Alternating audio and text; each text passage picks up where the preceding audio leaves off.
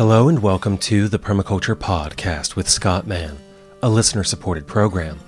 This is episode 1554 of the podcast and is a permabyte with Ethan Hughes. In this conversation that arises from a listener question posed by Amelia, Ethan shares ways that we can transform our holiday experience from a consumption driven exchange to one where gifts are given based on need or in service to others. He also stresses the importance of communication so that we can create new traditions that honor ourselves and the perspectives of our loved ones. Before we begin, I'd also like to let you know, if you haven't heard already, that Ethan and I are writing a book together called The Possibility Handbook, a toolkit for transformation. To support the creation of this book, I'm running a listener exclusive crowdfunding campaign. By pledging your support now, you can receive early access to the manuscript as it is written, hear the audio we record that serves as the basis for the book, and view pictures and video taken at the Possibility Alliance. If we can raise $5,000, I'll head to Missouri and the Possibility Alliance from January 15th through the 24th, 2016, to record a series of interviews with Ethan that serve as the basis for the book. Find out more, including the topics we'll cover, at www.thepermaculturepodcast.com forward slash book. Now then, on to Ethan. Ethan, I had a question come in from Amelia George asking about the holidays and she was wondering what to do about Christmas. How can a person who has chosen a lifestyle of simplicity and non consumerism have a peaceful Christmas with an extended family that wants Christmas to be full of presents and sugar and movies? Because she says that she's not very good at explaining her perspective and feels like she ends up either offending people or feeling like a naysayer or just withdrawing from the decision making.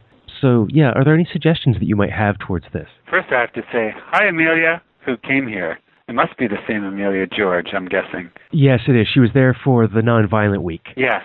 So, hello. Yeah, it's a big question because we find when we live our truth, it most rubs against tradition.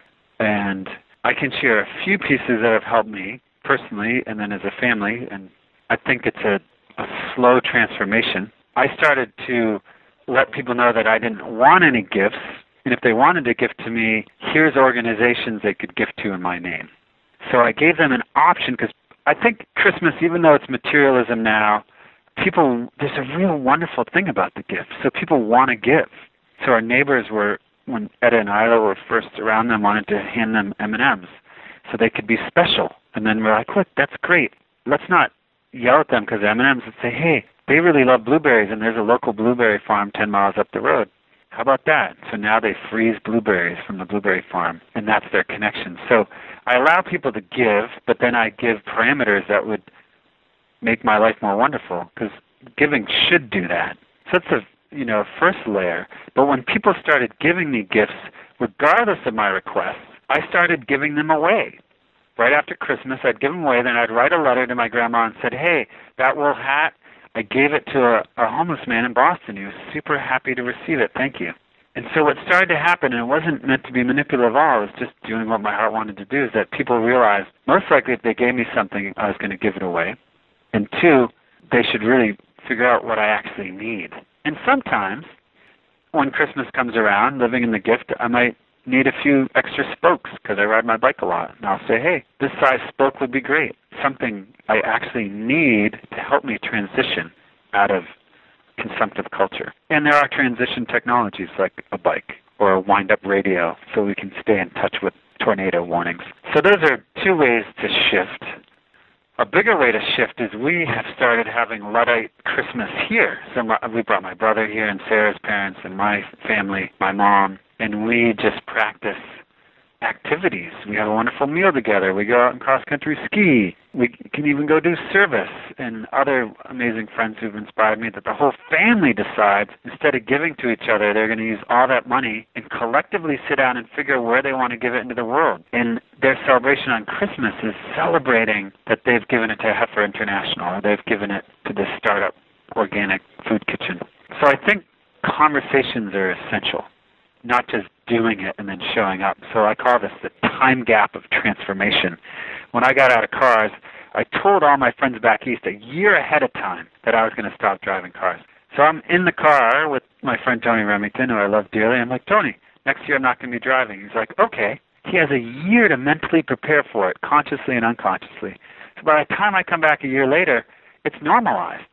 And I think this time gap transformation is people who love us need to know with as much of a gap possible what we're going to do and why. And then that prepares them psychologically to not create the attack or the resistance or defensiveness. So what I'd recommend to Amelia is this Christmas is coming up pretty quick. Maybe just pick one or two things. It could be one thing you'd love to do with the family and write, hey, could we take a walk for an hour and talk about what brings us joy? Proposal. So that's one new tradition, an hour of talking about what we're joyful with the family. And then potentially one new way to receive gifts like, hey, it'd be great if here's a, a physical needs list and here's uh, things you could pay it forward to people in need.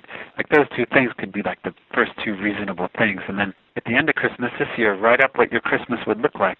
And expressing, I think the vulnerability is huge, is telling people, hey, this might confuse you or make you worried that I don't love you or I'm judging you. But I honestly want to get everything out of the way between me and you. Movies. We've had that happen. We go to Sarah's family and they, they watch six hours of movies one day during the Christmas visit and we went up into the room and did something different and went for hikes and sledding and it became this decisive thing. It really not am I saying that right? It not decisive, divisive. But then we had a conversation, and next year there were no movies because we just said we're here one time out of the year. We really want to just be with you. So I think it takes a lot of creativity, but those are a lot of things that I've seen our family willing to do. And then having the level of gifts just be very low. So grandma is getting our youngest some secondhand cross country skis. And now we, all the family knows that they're going to get us anything, get it from the trash or get it secondhand and make sure we need it. So now Isla is going to be able to cross country ski around the road because it's really hard to bike or walk. And so we're getting something functional and my mom still gets the gift, but that's pretty much all Isla's going to be seeing at this time. And so then she can really appreciate a gift when it's a few things that are given physically. And then on the reverse, we like to, you know, we'll make candles, hand dip candles and make a craft for my mom, but something we know that person will enjoy. A piece of art for my brother doing an illustration of his death metal band logo. So I think, you know, it takes a lot of creativity and it takes time to shift. But the minute someone gets defensive or argumentative, I start by apologizing saying, this by no means has the goal of separating us, and I'm really sorry I'm not doing this well. How could I do it better? People love that. So Amelia or everyone else who's listening, if it's not going well, say, I'm so sorry, I've failed. How can I do this better? Because these are my values and needs, and I don't want to give them up, and you are essential to my life. I love you. How can I do it better? And most often people give me pages of feedback. And once they give me feedback and I write it down, it already changes the relationship because they realize their perspective matters. Well, thank you for all of that, Ethan. As always, that went much deeper than I was expecting on how to handle these kinds of situations because you gave us so many different ways to approach it and to handle it in ways that honor ourselves and the others who are part of the gift giving process. Thank you. Yeah, you're welcome. Thanks for your patience because these are complex questions any kind of social or cultural transformation like this, especially when it begins with the individual, there is so much more than just a cut and dry answer. Yeah, absolutely. We as humans, when we're tired and overwhelmed in the holidays, change overwhelms us often. So I think that that piece, again, is just how do we think of the impact our change will make to people we love and how do we equip them with the amount of time to adjust and the amount of love to transition. And that was Ethan Hughes. Hearing what he shared with us today, how will you transform your holidays? What new traditions will you create? What conversations will you have to have to make this happen? Whatever your road, wherever your path leads you, I'd love to hear from you and know your thoughts on changing the holidays into something that is in line with the ethics of permaculture.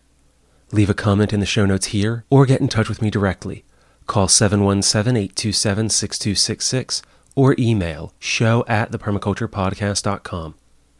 Until the next time, spend each day creating the world you want to live in by taking care of Earth, yourself, and each other.